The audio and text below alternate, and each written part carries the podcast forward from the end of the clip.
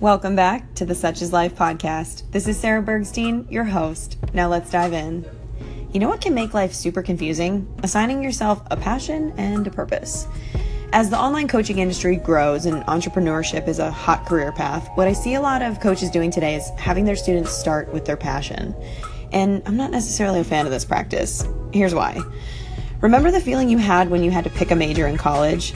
Some of you listening might be like, Yes, I remember it vividly. I always wanted to do X. And others listening are thinking, Oh my God, what a nightmare. Had no idea what I wanted to do, picked one because I had to, changed it several times. Now I have this degree I don't care about in a field that I don't enjoy. And that's not the case for everyone who was unsure, but hopefully you get my point. Picking a major to me before I was even 20 years old was really hard because it felt like putting myself in a box. And picking your passion can be the same way. Maybe you know what you love and you're doing a job you enjoy and you work in exactly the field you wanted to. And if that's the case, amazing. I love when I meet people who tell me they love what they do. The thing is, it's not the standard for so many of us. And here's the thing about passions we're capable of loving a ton of different things, and we're capable of being good at a lot of things. So sometimes understanding where our passion lies can be really difficult when we feel like we like a lot of things, dislike a bunch of others, but we feel stuck having to choose. Now, determining your passion and purpose are all great exercises, and they can lead you in the right direction down a wonderful path, just like picking your major. But for those who struggle, let me offer you a bit of advice from my own experience. I started school as a biophysics major because I wanted to be a brain surgeon. I grew up in a family that didn't have a whole lot of money, and I thought it would make me rich. Don't judge me. I then changed majors to political science and journalism in my sophomore year when I just realized I hated the math and science.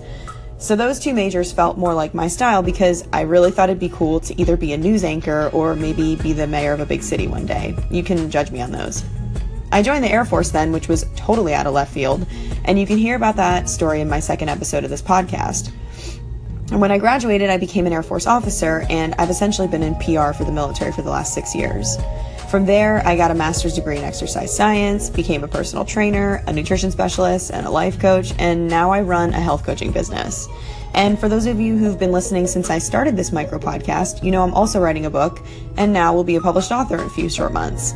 Now, I say all of that to say that my passion and purpose has changed dramatically through the course of my life so far, and I'm not even 30 yet. And so, guess what? That's okay. One thing I love that my mom said to me growing up is you don't have to figure it all out today. Because here's the thing there are a million other things that I still want to do in my life.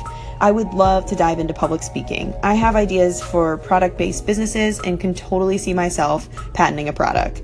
I love consulting and I could see myself doing that for business owners or companies down the road. And mostly, I just love connecting with people. So I'll always be looking for ways to make that part of both my personal and professional life. Now, I want to ask you, what's your passion and purpose in life? If you know it, call in or comment and tell me. You guys know I love hearing from you. But if you're not so sure, I hope this episode gave you a little bit of insight that it's okay and that it can change along the way. And the beauty, like my mom said, is you don't have to figure it all out today. This is a lesson I've learned from picking majors and passions and feeling like you're fulfilling your purpose in this great big world. Think about what excites you and then get started down that path. Figure out the first baby step you can take in that direction and then take it and quickly. The tricky thing about passion is that it's often riddled with emotion. And so you're not always going to know if something is really for you or not until you give it an honest try. Keyword is honest. Sometimes you'll find that you're full of doubt or uncertainty or fear, but that you become increasingly passionate about whatever it is you're doing as you go. Pay close attention to that momentum and the excitement that you feel, because there's a lot of power to that.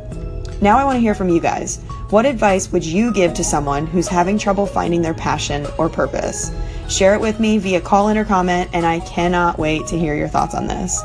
Thanks so much for tuning in. I'd love if you'd share this micro podcast with your friends. If we're not yet connected on Instagram and Facebook, you can find me at Sarah Bergstein on both.